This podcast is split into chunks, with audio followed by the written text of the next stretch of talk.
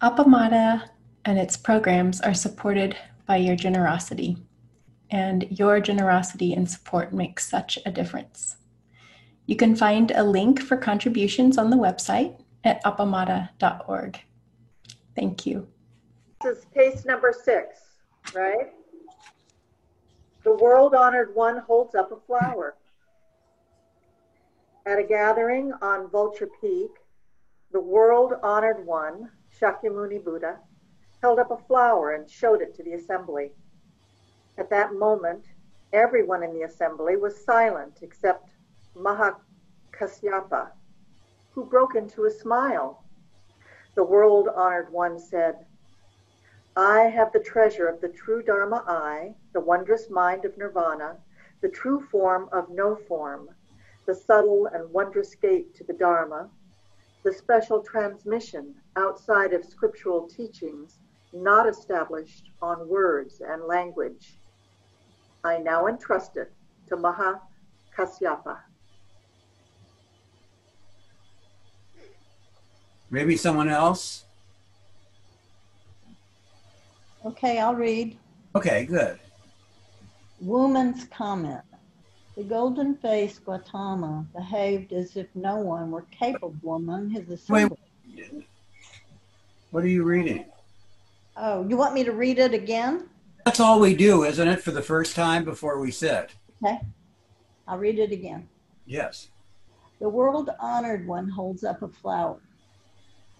At a gathering on Vulture Peak, the world honored one, Shakyamuni Buddha, held up a flower and showed it to the assembly. At that moment, everyone in the assembly was silent except Mah- Maha Akashakya, who broke into a smile.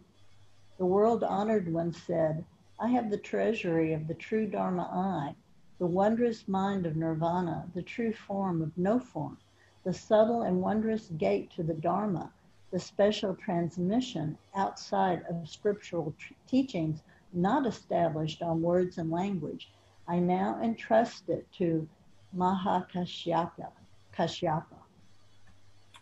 Okay, so we'll sit for five minutes and hopefully Peg will come in.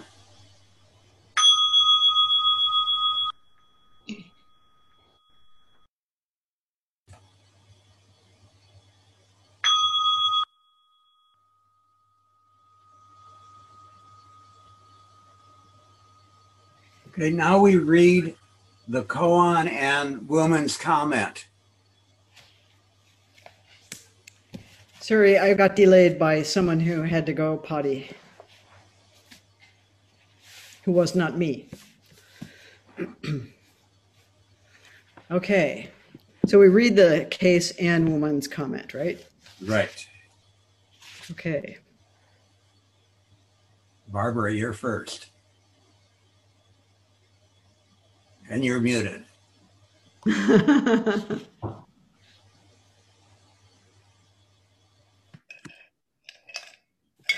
World honored one holds up a flower. At a gathering on Vulture Peak, the world honored one, Shakyamuni Buddha, held up a flower and showed it to the assembly. At that moment, everyone in the assembly was silent except Mahakashapati, Kashyapa. Shapata, who broke into a smile. The world honored one said, I have the treasury of the true Dharma eye, the wondrous mind of nirvana, the true form of no form, the subtle and wondrous gate to the Dharma, the special transmission outside of scriptural teachings, not established on words and language. I now entrust it to Mahakayapa.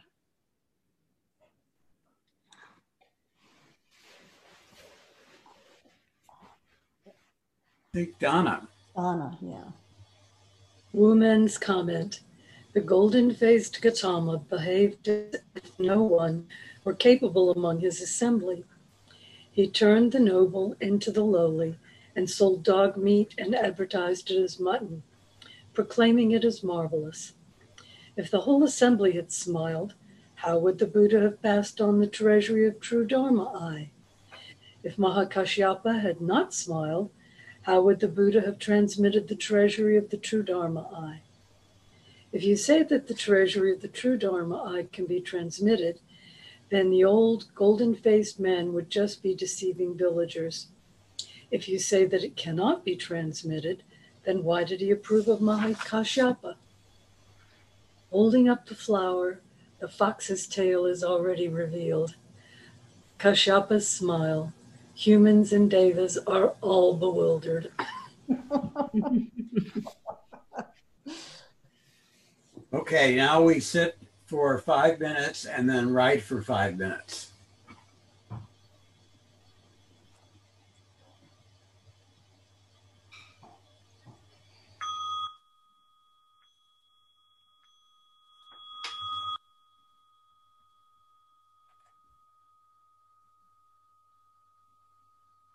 I'll let you know when five minutes is up so you can start writing.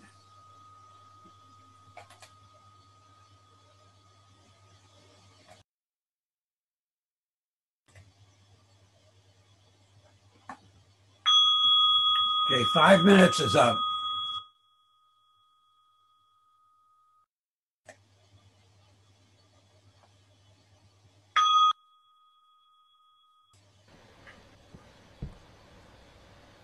Well, everyone can unmute themselves.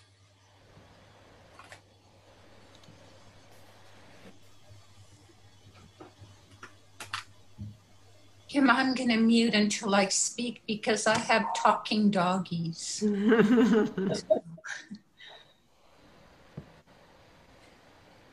Why are people laughing? She has talking doggies. Someone talk. We're laughing because Nelda has talking dogs. So I'm going to stay muted until I speak. Okay.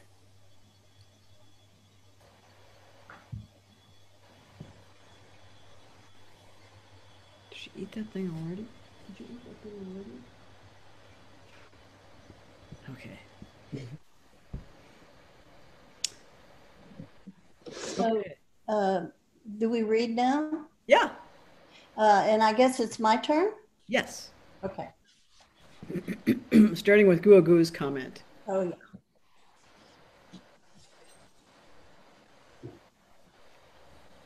Gugu's comment. The Buddha often gave teachings at Vulture Peak, Sanskrit something. I'm not going to go into that. Right.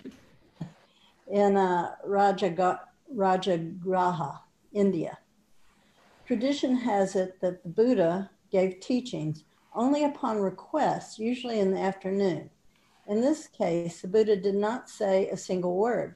He picked a flower, he picked a flower and just held it up. Everyone was silent. He did not know what to make of it, except for Mahakashyapa, or the great Kashyapa, the first lineage master within the Chan tradition in India. 28 generations later, Bodhidharma continued the teachings, thus becoming the father of the Chan tradition in China, which maintains this word, wordless Dharma, embodied by the Buddhas holding up a flower as its fountainhead teachings.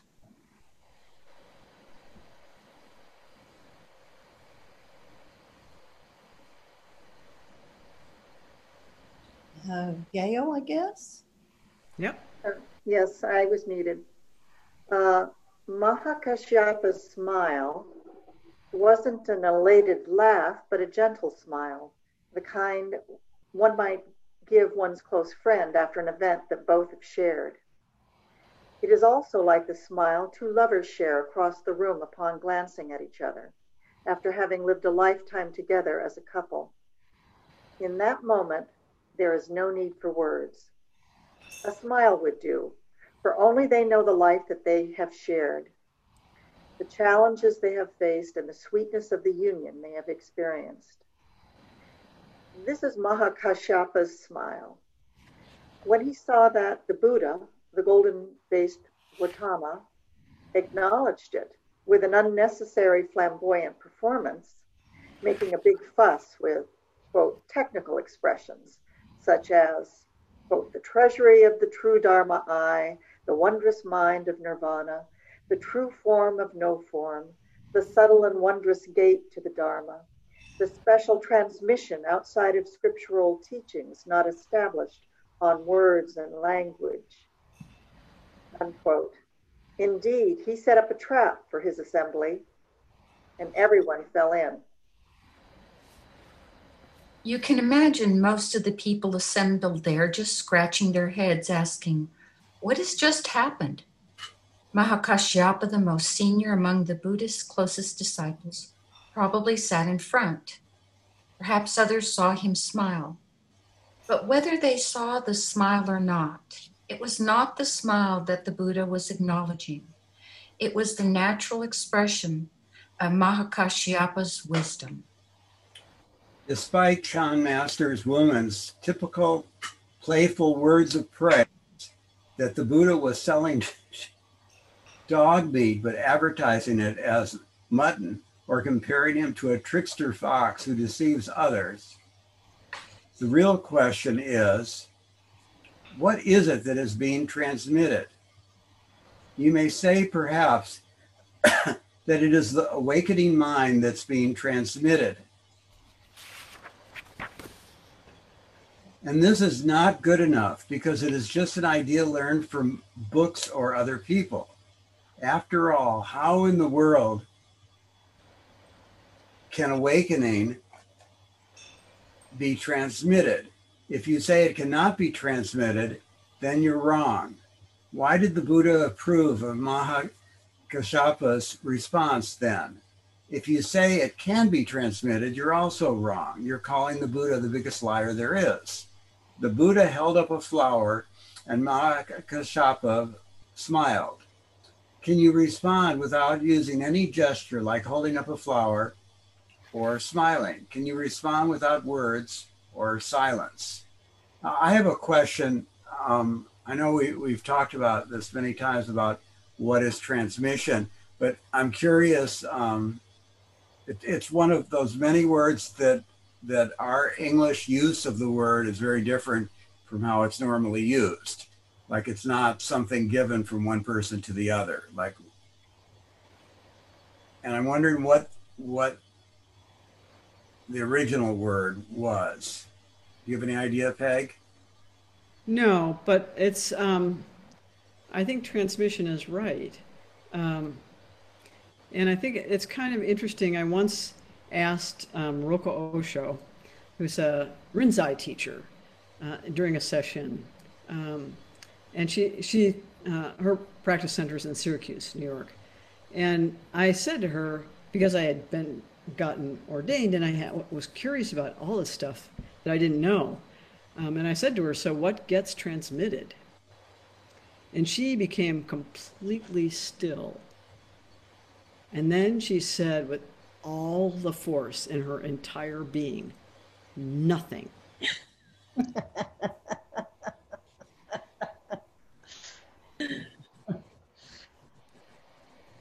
so it was, um, it's, it's the ongoing question. What can be transmitted? What actually is transmitted? We talk about transmission warm hand to warm hand rather than through books or scriptures as in other traditions right?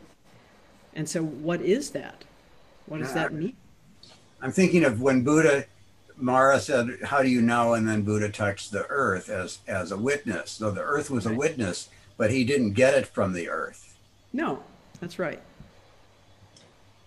the i've i've after all these years of reading and whatnot, um, kind of come to the thought that it's probably more a matter of recognition than transmission?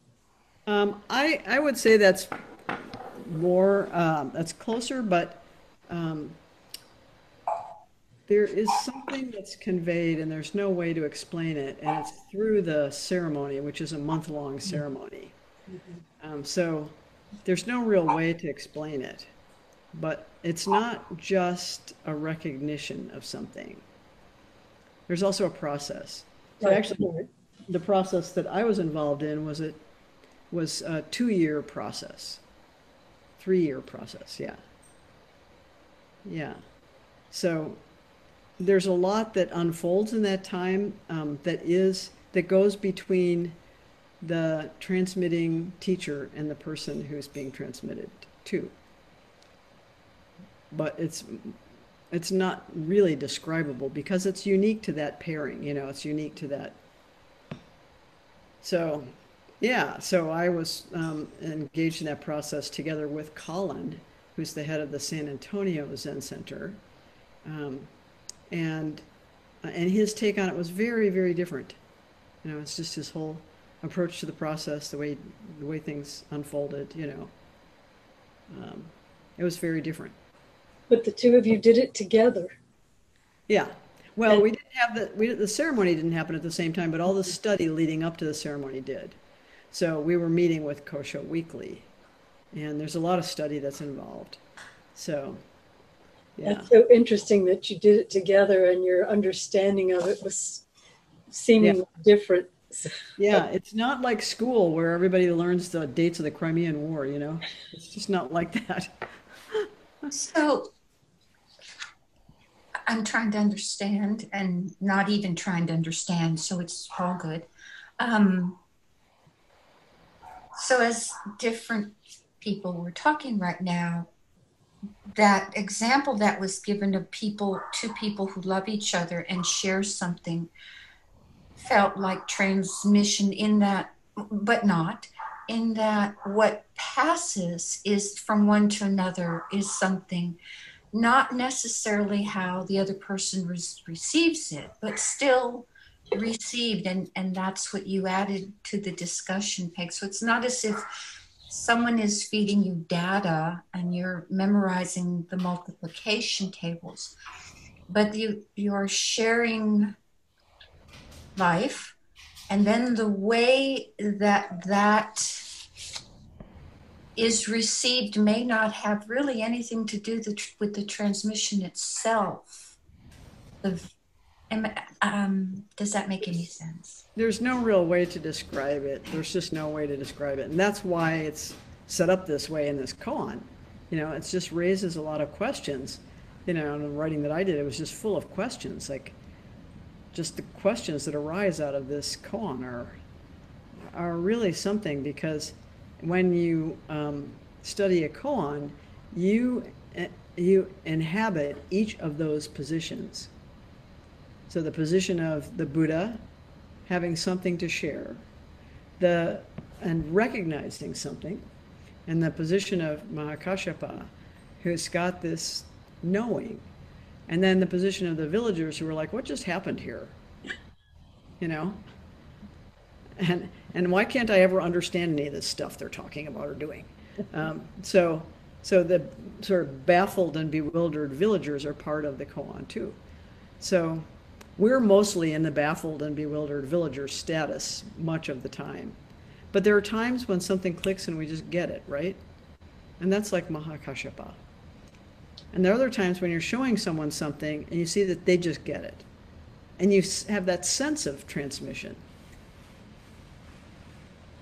Well, in, in my mind, there's a question of whether this was a teaching that was gotten or this was an acknowledgement, and there's some reference to that, that he already knew. And he's just like one person winking at another. Yeah, that's a good question, isn't it? That's how I'm taking it today.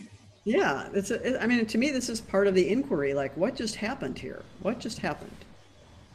Was it just an acknowledgement of something that was already true?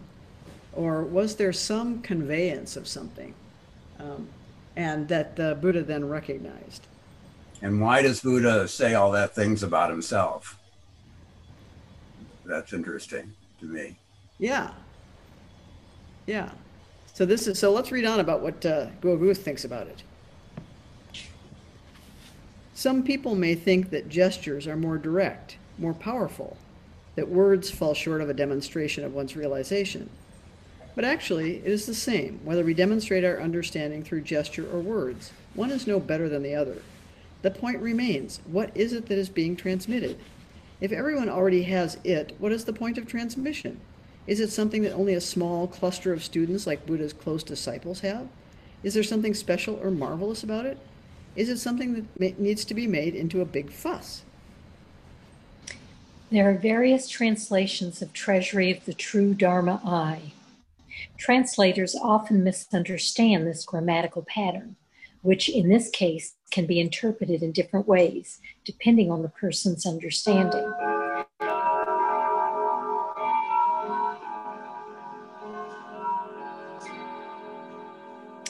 The confusion lies in the words true Dharma, as if there were correct or incorrect, right or wrong Dharma. Yet the most important point is the eye. Most people see either right or wrong, correct or incorrect, which is why they don't have the Dharma eye. What they see are their own constructs, ideas, and partial perspectives of things characterized by right or wrong, profound or shallow, holy or profane, yours or mine. It is because of these attachments that they don't see the Buddha Dharma and don't have the Dharma eye that perceives how things truly are. That the treasury of the true Dharma eye, the wondrous mind of nirvana, the true form of no form, the subtle and wondrous gate to the Dharma, the special transmission outside of scriptural teachings not established on words and language, are already transmitted. transmitted already here.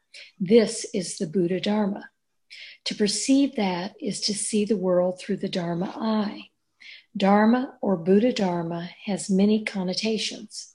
It usually means the Buddhist teaching, but it can also refer to the law, the order, and the obligation of things. The word is usually not translated precisely because many meanings, meanings are present especially within the context of Buddhism. Here it simply means how things are. The Buddha was not trying to impart some knowledge or concepts. The way of a seed is to germinate. That's the way it is with seeds. But germination will depend on various conditions. The way of a tree is to grow, the way of the wind to blow, the way of water is to moisten, the way of the earth is to support. And what is the natural way of being human? Is it what Descartes says, to think? Is the true intrinsic nature of human beings to have vexations, to generate emotional afflictions like anguish, jealousy, hatred, arrogance, and to cause suffering for oneself and others? No. Our true nature is compassion which is the function of wisdom. And wisdom is to be free from vexations. It doesn't mean having knowledge or being smart. Well, that makes me feel better. Is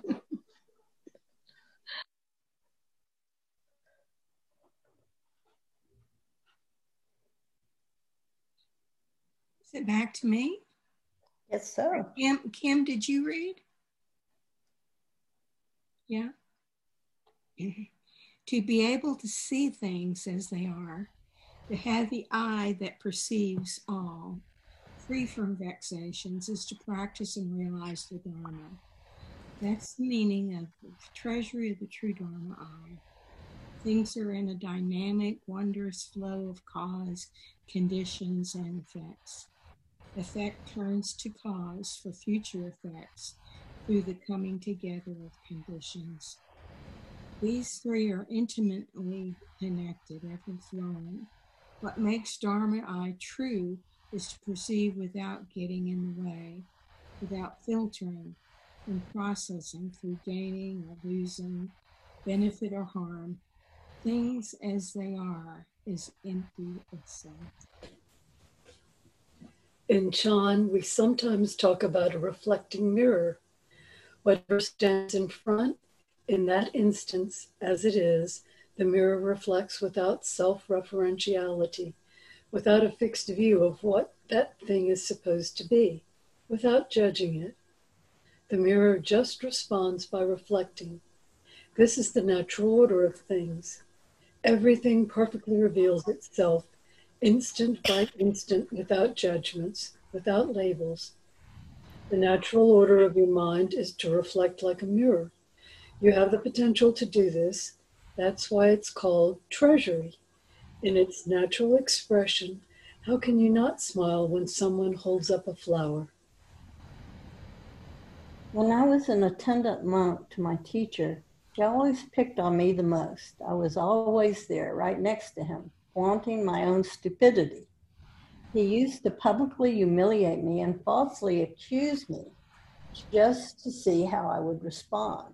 That was his way of presenting the treasury of the true Dharma eye. Would I see it as Dharma or would I see it as wrong accusation? His humiliation and accusation is the same flower that the Buddha held up. How would you feel in those situations? When you have no vested interest in something, you won't see the workings of self referentiality. Suppose I said, You've been missing money from the donation box. You, oh, you, we've been missing money from the donation box. I saw that you were the last one to leave. Do you know where the money is? Perhaps your face would become red even though you had nothing to do with it. But your face becoming red shows that you are caught. The self block is there. As soon as the self becomes threatened or praised, it manifests immediately, right there, as an obstacle, a block.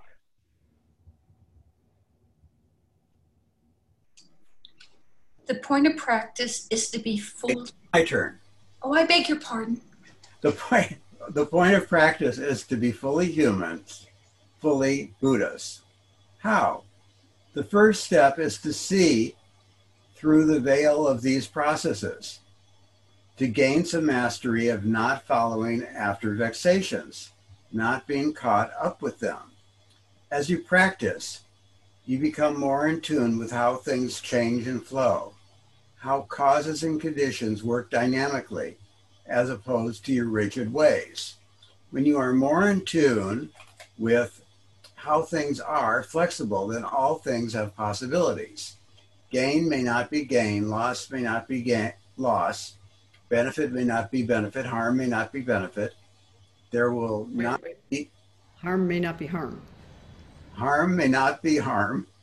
There will not be fixed notions of how things are. Now, Nelda. Thank you. Um, no one would take an image reflected in a mirror as real, right? Does the mirror get caught up with images? No. Likewise, when you face suffering or painful situations, you can be with them fully and be at peace because there's no fixed notion of pain. When you face happiness, you are fully happy without trying to hold on to it. Just like there is no separation between the mirror and the image reflected in it, there is no separation with the experiences of your life. The mirror's content is precisely that moment. So when you are sad, be fully sad and be at peace. When you're happy, be happy and be at peace. If you can't, you may understand this teaching as mere intellectual knowledge, which is why you must take the practice seriously. Everything and everyone, instant by instant, already possesses the treasury of the true Dharma eye, the wondrous mind of nirvana, the true form of no form, the subtle and wondrous gaze, gate to the Dharma, the special transmission outside of scriptural teachings not established on words and language. What the Buddha did was merely to point out the obvious. It would be like my trying to sell you water even though you were already holding a full bottle. Please do not turn the noble into the lowly and sell dog meat and advertise it as mutton. Don't substitute your freedom for bondage. You naturally have the beautiful smile of Mahakasyapa. All you have to do is smile. So when you have vexations, when you see the wrongs of others, when you start thinking, I can't do this, I can't do that, I'm falling behind in my practice, and so on and so forth, smile and be at peace. Things that need to be done still must be done. In the process of practice, there is no seeking or trying to gain something, no expectations or losing something. A true diligent practitioner never wants to engage in actions that will hurt him or herself or other people. What drives the person is not gaining and losing, unlike most people who are driven by the self, but the recognition of compassion and wisdom within. In your heart, there should be no vexations or traces of the reflected image. That said, if you're still seeking after water while holding a bottle of it in your hand, are, are trying to get rid of things in your life, yet unwilling to let go of the grasping hand, then please take up this case and, and ask yourself, where is my treasury of the true Dharma? Okay, then.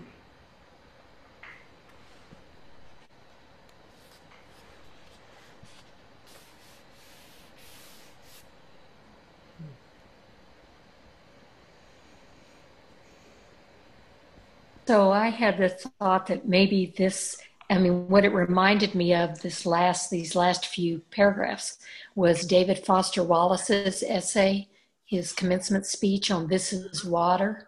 Uh-huh. Yeah. yeah. Yeah. It's, it's there and we just don't see it.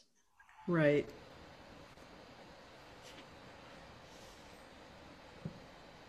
I had a book, um, I can't find it, but a couple of years ago by Jack Kornfield, and each chapter is a different koan. And he one chapter was on this, and I remember he paid a lot of attention to the fact that it was a flower, which uh-huh. we haven't read anything to, except for the mention of seeds.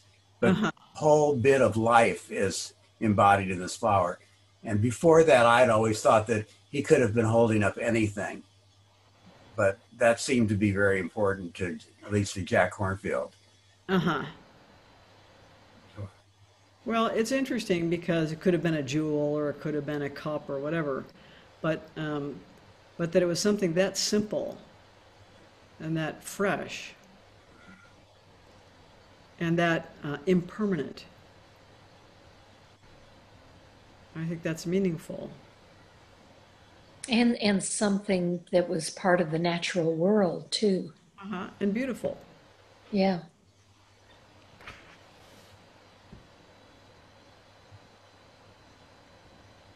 You know, uh, when I first started writing about this, I the first thing I wrote was, "I don't, I don't get anything about this koan at all, and I don't like, and I, I, don't like that I don't get it, um, yeah. anything at all. I mean, nothing at all was coming to me. But then, as I wrote, I thought, well, maybe there is something because I thought about, you know, how much it pleases me just for no reason at all to watch a bird in the bird bath. Mm-hmm. Um, or to see a beautiful flower. Nothing else is happening. It's not giving me anything. I'm not, you know. There's no. And I thought, well, why? Right. Why wouldn't you smile at something? Yeah interesting to me is the part where he says, um, you know, talking about the mirror and the image. And he says, likewise, when you face suffering or painful situations, you can be with them fully and be at peace because there is no fixed notion of pain. And um, I, think I, I, think what I'm getting, you know, from that statement and kind of from the koan, it's the interpretation sometimes that we put on things instead of just the simple beingness of whatever's happening, you know, and that's what causes this um, this suffering that we go through, really. And um, I, I always like to be reminded of that. So it's not just that we're substituting oh pain for happiness. It's that we get rid of the we get rid of the notions of what pain and happiness are and just be with what's happening you know? And also what we should do about them you know? We have ideas about what we should do about them. Yeah. You know, happy we should appreciate it and then we might lose it. Oh my God, you know. And we should, and we should recognize how impermanent it is. And, you, you know, like there's a whole uh, array of things, you know, not to mention when the things that, that arise when we're suffering in some way, you know. Um, I, yeah, we've, so without that apparatus that we clamp onto it, there's just the experiencing itself. Yeah, and the apparatus is the sense of being a person, you know, actually that's, Yeah. you know, being attacked or whatever. And I remember once, Peg, years ago, um, after retreat, I had a moment of um, just being, you know, it was very quiet, uh, you know, the rest of the day after I ended the retreat at Appamada. It was a three day. Uh huh. And I was, I think I told you I was running errands. And then I came home. And when I got home, my husband got annoyed with me and started an argument. But I was in such a quiet space that I literally had no reaction. I really did. It was just, I was just really still. It was just very quiet and peaceful. And then his argument died away. And I just went and fixed dinner, and I had no story about it, no feeling of attack, anything. And I asked you later in um, practice discussion, I said, What was that all about? And you said, Well, it didn't, it sounded as if there was no self present. Hmm. And um, I thought, oh, is that what they're talking about? yeah. And it just, it just kind of lit up for me. It was like, oh, this is the nirvana we're talking about. This, Yeah. Yeah. this release of being a self, you know? So, But yeah, um, I wanted to follow up on that. I was I was going another way with it. You know, the smile is a judgment. you know, wouldn't um, you know, as you say, Gail, I know I I've had similar experiences, by the way. Um, uh, um, um, wouldn't um, wouldn't the response have been no response silence i mean he's he's a smile is is a judgment isn't it or are you saying that's the physical manifestation I don't. of I don't. Think? I guess I don't think of it as a judgment. I think of it as a response, but it's not necessarily a judgment. it's a happy it's happy and i i'm Yeah. thinking that a, a more you know appropriate response would be the kind of thing that gail just described which is which is um Maybe that would be your response, and maybe that would be the one that would be appropriate to you. yeah, but it's there's no you there you know? yeah, well, this is, there's no Barbara? there But this you're is still what I, trying I to think. figure out what's right and wrong. You're still trying to figure out what's good and bad. no oh no i'm not I okay. rest Yeah, my I, I go along with you, Peg, with that. In other words, I didn't have any thought processes going on when when my husband was talking to me. I was just I was just there. And I think if I saw a flower, who knows, as long as my thoughts weren't going and I just had a, a movement to smile, that's a response. It's it's not like I'm thinking, oh, what a terrific flower that is. I think, oh, I, I think that makes me happy. You know, it's like there's no thought. There's no thought, you know? Yeah. Yeah, as as Dogen says, think non-thinking. Yeah. No. So you're Yeah. saying it's just a response like a stimulus or something, or a feeling response which comes before the judgment response of like the mind. So so Putting it, label on it so you're still you're still in analysis mode. Yeah, yeah, I know. Yeah. Well, this is what happens when we um, play with you- right? but- There's yeah, part, there's don't- part of us see- that's You don't see that as problematic, the whole thing about a smile? no. I, I I don't see any of it as problematic. It's just a koan. It's not a, a news report. It's a koan. So it's a teaching. There's a teaching in it. What is the teaching in it? That's the question. And the question is, uh, what happens is we begin with our habitual ways of knowing. So if our habitual ways of knowing are analytical, then we try to analyze the koan. So that's the first thing we do. We try to figure it out. What's going on? What's happening here? Does this make sense? This doesn't make sense. And so it, in some ways it defeats our conditioned response. If we if we're heart centered, then we are trying to think, uh, you know, the heart connection between the Buddha and Mahakashyapa, for example. Trying to understand that heart connection. Um, so I think we, uh, the way we approach a koan is a reflection. I mean, I used to um, approach all the koans exactly the same way, which is I'm not going to be able to get this. Other people may get it. You know, I, I'm never going to be able to get this. This makes no sense to me. This is something I have to solve or figure out.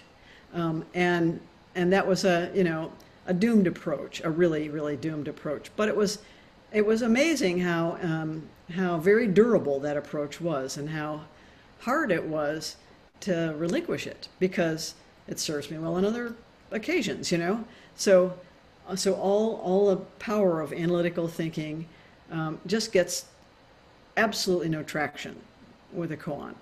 So, but the the purpose of a koan isn't to destroy your conceptual thinking. That's not what its function is.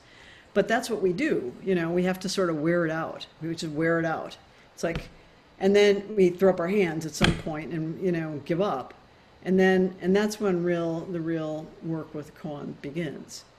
So, and you know, people will tell you they've they they resolve a koan like mu and they come back to it years and years and years later. You know, it's still has something to teach them. So these koans are, uh, are really profound in their teachings, and we'll keep be- beating our heads against them trying to figure them out. You know, what, what, this doesn't make any logical sense. And even Gogu's commentary isn't that helpful, right? It's, it's wonderful commentary, but it, it, does it give you any deeper or more profound sense of the koan? I don't know. You know, it's um, it's something that can that's very personal and very intimate. Um, and you sit with it and you and you think, well, it doesn't, you know, it's not even important. I don't even have to bother with this because it's not even important. And it may not be for you. But it's an opportunity really to um, to meet something you can't just um, rationalize your way through. Uh, and yet, it still has value. So for uh, over a thousand years, these koans have, have been teaching tools that have awakened people. So there must be something there. And that's what keeps bringing me back to them. It's like, there's something there, there's something there. You know, it's just like, it's just a tease in some ways um, because you, you know that there's something there. And, uh, and the, um, the work that I've done with koans has been incredibly satisfying in ways that nothing else actually is. You know, it's quite distinctive. But I think it's important to to get frustrated. I think that's important, and nobody wants to get frustrated, but it's important to get frustrated because it means there are habitual patterns for um, approaching things and understanding the world are being thwarted, and that's the only way to open up to new ways of seeing. And you know, we've got this giant koan of the pandemic we're in the middle of right now. It's just a gigantic koan. It's forcing us to think in new ways, right? It's forcing us to um, devise a alternative strategy to our customary strategies for dealing with things. So I think that's uh, our major koan at the moment. Yeah, it's it's it's like what does a koan evoke in me? you know, it's like some of these koans, I look at them and I feel frustration, and then I know that I, it's the frustration, it's the frustration I need to meet, you know, kind of in an odd way. Yeah. And other times I feel like this one always makes me smile, just, you know, picturing the scene, you know. Yeah. and, yeah. um, you know, and then you get to kind of explore what it is that's coming up, you know, you know, what is it what is it bringing up in you you know yeah and i i think that's the thing you know they're um, they seem to be happening far away and long ago but when you actually work with them you begin to see oh this is about right now in my life what's actually happening um, so it's puzzling how they have that quality when they're ancient ancient stories I mean, nobody's talking about the internet in these stories. Nobody's talking about traffic in these stories. And yet somehow you find yourself going, well, this is just like the situation I'm in right now in this traffic. You know, like you find yourself, uh, it just sort of, it's like the, the koan sort of blossoms inside you somehow. Um, but to make space for it, our conditioning has to be worn down usually. I have the feeling. I have the feeling that that Buddha. Didn't, I mean, just my story is Buddha did not go there looking for a person to transmit to, and if someone else had smiled, it might have meant nothing. Uh, yeah, I I don't know. Uh, who knows? Um, but uh, you have a responsibility when you have received Dharma transmission. You have a responsibility to transmit it.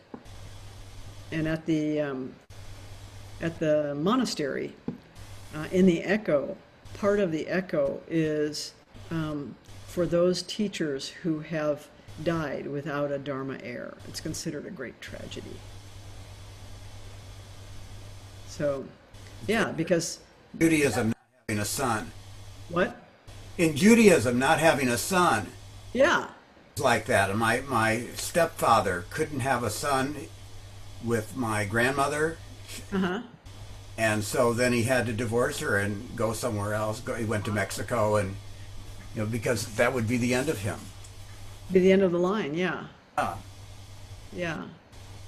So even though there are other sons that other people have had, and there will be plenty of sons, there were three three brothers, Right. but they weren't his. it's just about your line. Yeah, Had to be his blood. yeah. So Yeah, this so- this discussion, and I love this because it, thank you all for sharing where you are at the moment. Because I I st- have a lot of constructs, but when I came to Appamada, oh, I just created a whole bunch more because I, I created this construct of what being a good little Zen Buddhist was. Um, and what that meant that no matter what came into my life, I was going to be at peace. I was never going to have this broad smile that I smile a lot, and I was never going to frown, and I was never going to get upset. And then one of my best friends died, as you know, Peg. Yeah. And I had uh, tried that whole night before to just be, oh, that that construct that I had created, and um, and I was very disappointed in myself because my construct said that was not supposed to be how the way I behaved when my friend died. And I know that there, for me, at the moment on my path, there's a difference between the harm that I create in a situation and the suffering because of my constructs and suffering that is just suffering. Yeah. And that day I was suffering. Yeah. And it was okay to feel that and be at peace with feeling that. And I didn't know that because what did I do? I popped one more construct on top of things. So I guess that's my, my way of saying is that, uh, my way of saying that now I sit with what comes up and ask just that question Am I creating this suffering as a result of my constructs? Or is this just suffering that happens in life and and and i i can sit with it i can just sit with it knowing that is that is my birthright it, by being alive so Yeah. Yeah, I think this is normal pain versus unnecessary suffering.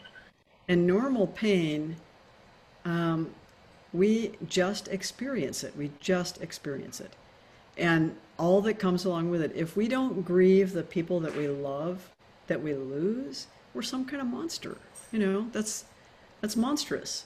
Um, it's not. It's not about that. It's that we know how to meet it. We know how to meet that sorrow. We know how to meet the all the feelings that arise around it. We know how to meet it. We know how to turn toward it instead of to flee from it. So, I think that's that's such a good realization, Nelda, um, to recognize that shift, uh, because it's not about becoming some sort of Zen zombie.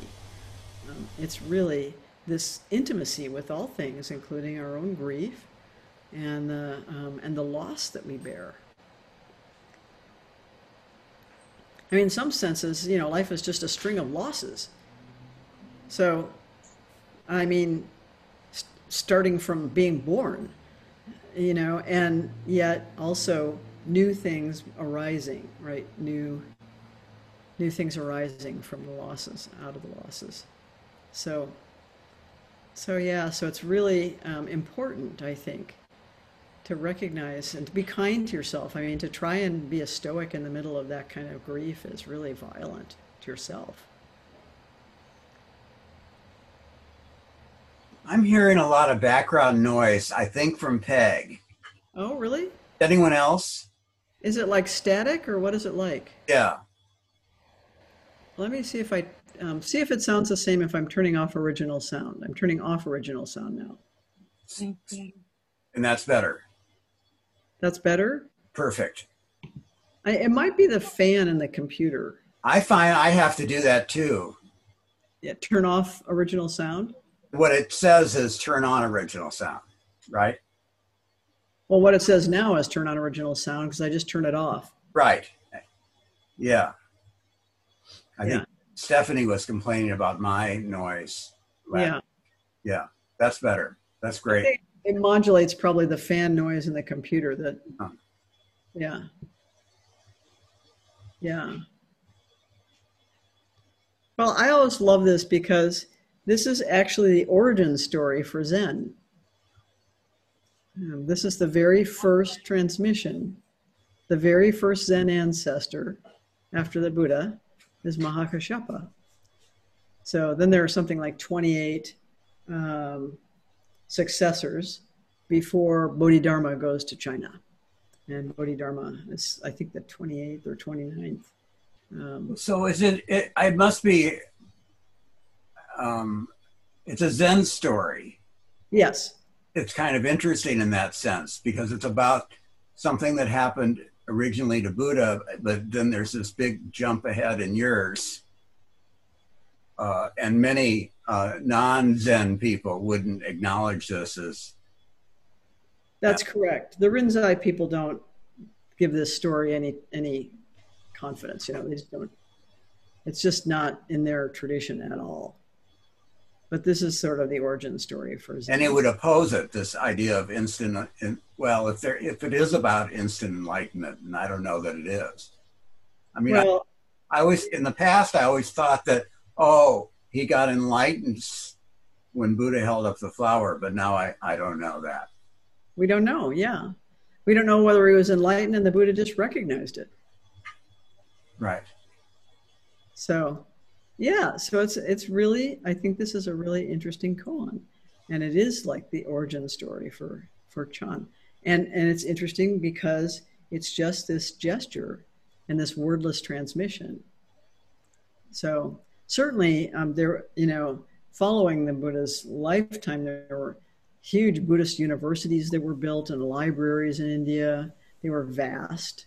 Um, and there was a lot of sort of scriptural study and um, reading the sutras and uh, so this is uh, zen's origin story is um, quite distinctive Um, I kind of, um, I guess in my my written comment, I kind of went with a um, a, a literary uh, trope instead of you know perhaps an insight trope.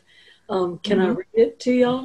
yeah yeah sure Okay, let me. Um, the treasury of the true Dharma eye revealed by a smile, a transmission outside the scriptural teachings and not established on words and languages. 1600 years later, Dogen reveals the Shobogenzo, a transmission full of words and language. mm-hmm. The Buddha showed his fox's tail. Dogen responded, two foxes walking into the present. i love that but you know it's and, and you know I, I guess I maybe should go look at you know some of Bhikkhu Bodhi's trans translations to see. I'm sh- surely the version in um, you know assuming this story does show up in the uh, in the Nikaya somewhere um, or in one of the best. i don't think it does actually Oh, really? That's interesting because I just can't believe that it would have all that business about true Dharma eye and, you know. So, so that's very Mahayana, right? Yeah, it is. Yeah, I don't, I, I would be very surprised if we could find it in the Pali Canon. Well, I'll take it upon myself this week to see if I can find All it. Right, that would be great if you can if you can find out whether it shows up anywhere. Um, but my understanding is that it's not there um, that it's a later artifact. Makes sense. Yeah, in the ways that the Mahayana sutras are, you know. Mm-hmm.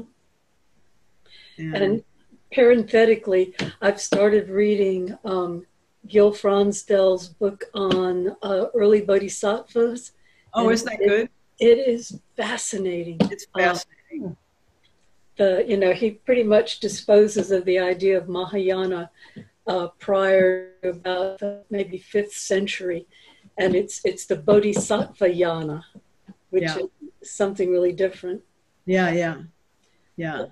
It's I digress. Really, yeah, it's really good. I mean, is that in the um, is that in the collection that has the piece by Bhikkhu Bodhi and the piece about? Mm, um, no, this is it's his PhD thesis. Oh yeah, yeah, yeah, one of the bodhisattva path. It's, yeah, yeah. And it's every bit as clear as anything else he's ever written.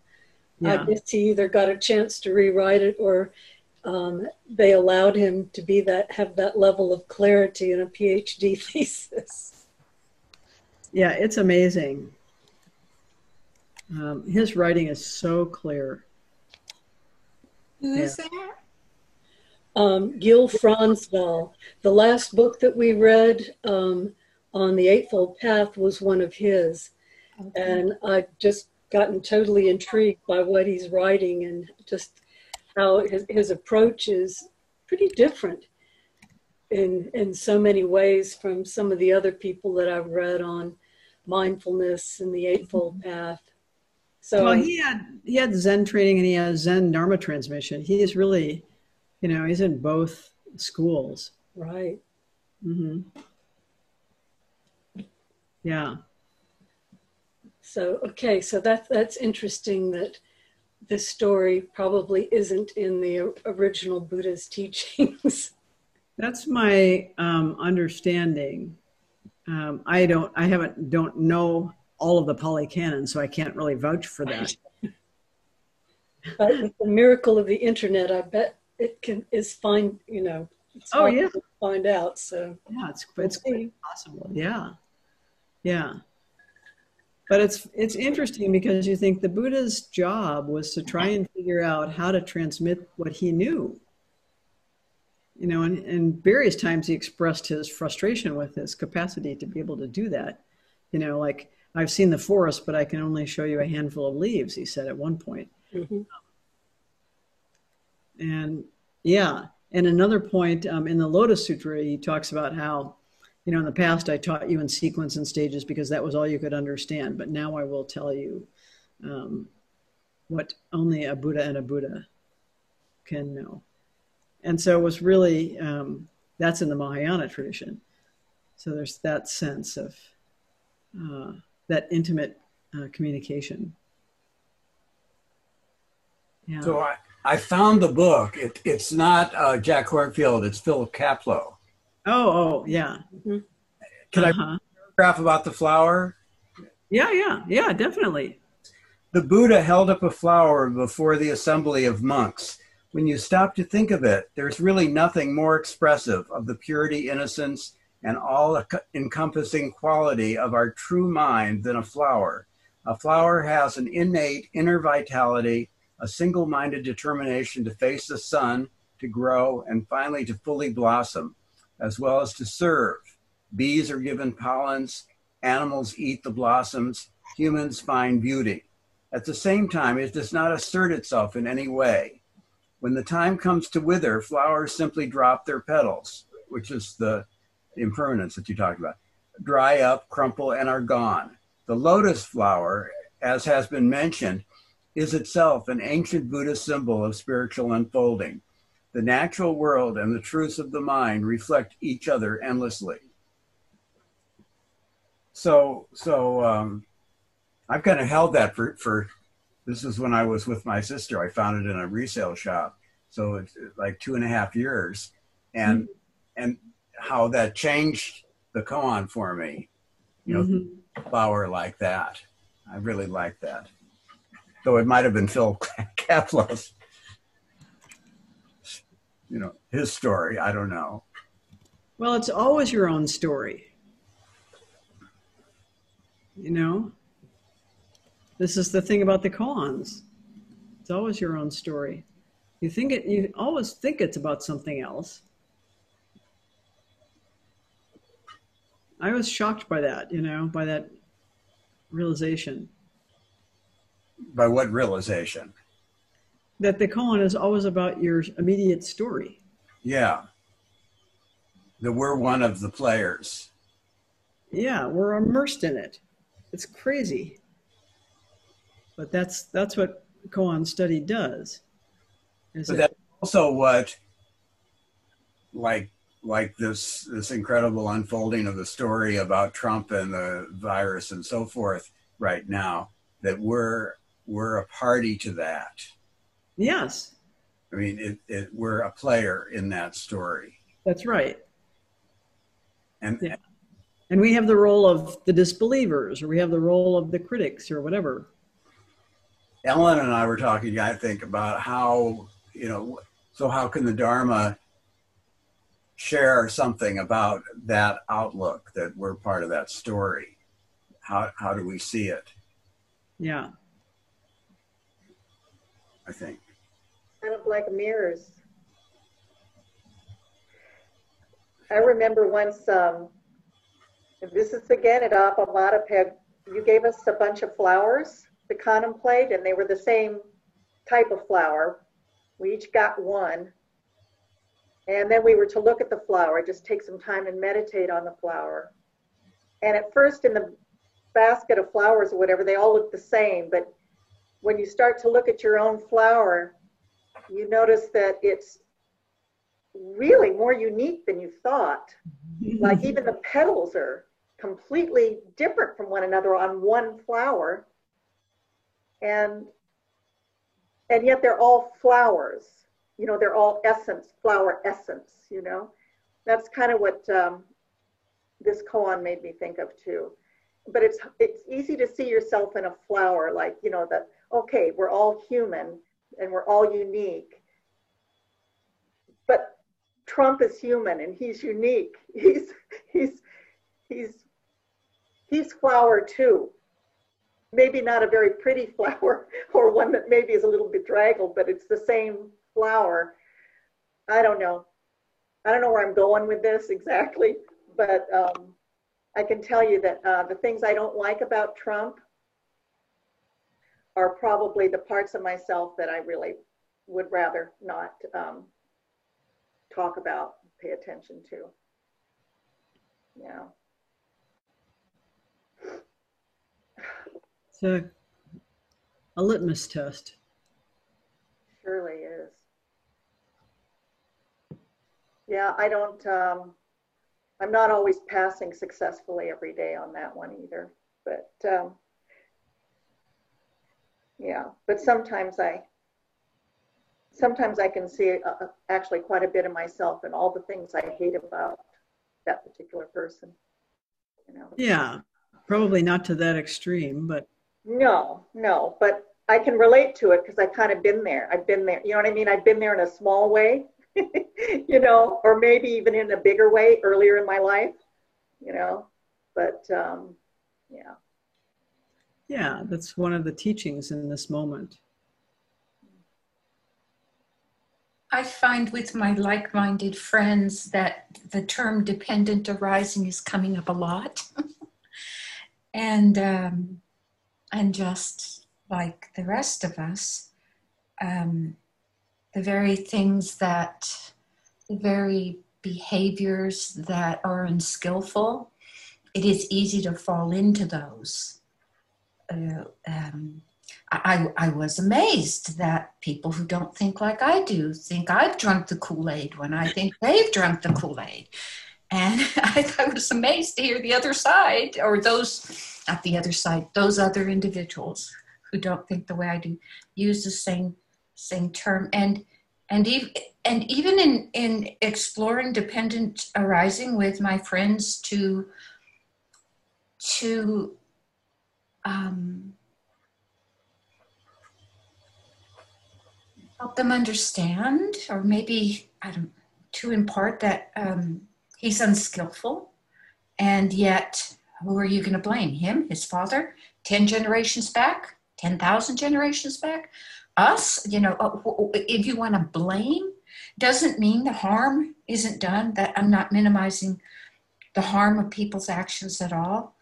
But the really curious thing to me about me, too, is watching the very unskillful behaviors I don't like turn me into the exact same unskillful person engaging in the, the same exact unskillful, beha- unskillful behavior. I, t- yeah, talk about a boomerang. So he's he's quite a teacher, as you said, Peg. I am I'm grateful for uh, lessons. I, I just wish they didn't cause so much harm. Yes, I think that's a very good aspiration is to, uh, to, but to recognize all the causes and conditions is really important. This isn't one person. This is a whole Senate. This is uh, Vladimir Putin. This is there's a whole complex set of causes and conditions for this arising, and the fact that it's been so hard to write things. You know, um, so Wait, you mean with an R? What? To write things, R I G H T? Yeah. Yeah, okay. Yeah. It's um there are remedies built into our government to prevent exactly this kind of thing from happening and none of them have been effective. So that's something as a nation we really have to have a conversation about. None of the safeguards in the Constitution have worked. Impeachment didn't work. Nothing has worked that are the supposed safeguards of our democracy. Do you attribute that to the, the safeguards weren't good enough or the people applying them didn't just. I think we have to have a, a national conversation about why, you know, they didn't work and what would have to happen in order to ensure that they were actually, that they actually functioned the way they're supposed to function. Well, one of the reasons they didn't work is they depend on honor. And and they depend on uh, tradition. And for some people those are irrelevant. And i think i heard am i mistaken in this that the house had passed an entire package of oh yeah. Yeah saying oh these things we've relied on is just like everyone every presidential candidate turns over his or her tax returns. That was just a given so i i, I my understanding is that uh, they're trying to address those in this they're putting a vision forward. It's not going to pass the senate with this particular senate but i'm so delighted to see that they see the, the loopholes in the system. They see the holes in the dam and are trying to to remedy those. Yeah, yeah. so i think you know this is the um, question, you know, do, where do we see the flower in this situation? You know, what comes to mind to me is um, the people that framed our Constitution had certain aspirations and maybe a certain state of consciousness, so certain maturity. And, but as, um, you know, the years have, have gone by, I think that our political system, the state of consciousness is not um, risen to that. I think it's kind of descended into, uh, um, how can I say it, a more immature place, unfortunately. And I don't know, um, but it's still all flowers. you know, not not beautiful flowers, but it's flowers that you know maybe have thorns or you know kind of you know, um, I, I feel we can do better, but we can only do better. For me, I can only do better. I can, I can, I can only be better as best I can or evolve the best I can. Well, that's and, part uh, of the story, but people can people can get paralyzed imagining that they're, in, as individuals, quite helpless when there's an opportunity for collective action that those individual efforts coming together can have way more influence and effect. So I think That's this, true.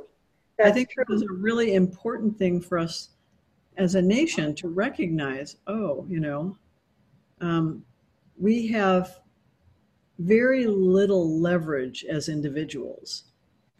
And we have an individualistic society. We really believe, you know, like people are despairing because they because they are afraid that they individually cannot solve climate change. And that is true. It's going to take a collective effort. And collectively, it doesn't even have to be everybody, but it needs to be a significant number of people coming together and saying, this is what we're going to do. Um, and they need a positive vision for the future in order to do it. We're not, there's no way to attract people if you don't have a positive vision for the future. Um, just pure opposition is not, um, is not going to attract enough people. So, and that was really what Ruth Bader Ginsburg was talking about. She said, disagree, but in a way that, that brings people to join you.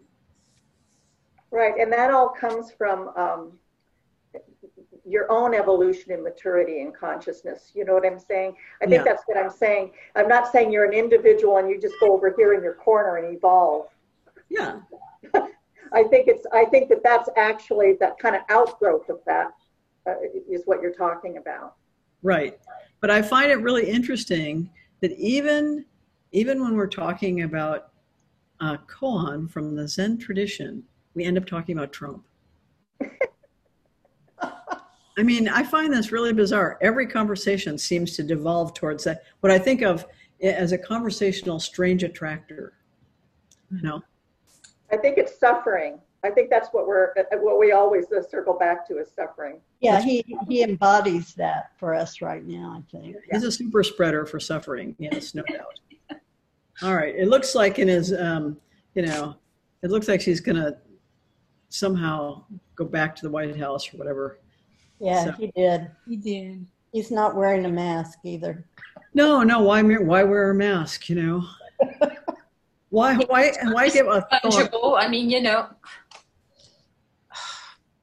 Ah, meta, We're at the end of our time, and I must um, take this little puppy out and give her her last evening stroll and potty break. Enjoy. Yeah, yeah. She she's never, you know, she, she's always in a hurry to potty and come back in when it's dark out.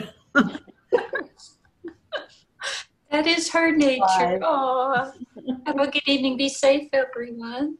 yes, take care of yourselves. Follow the forms, right?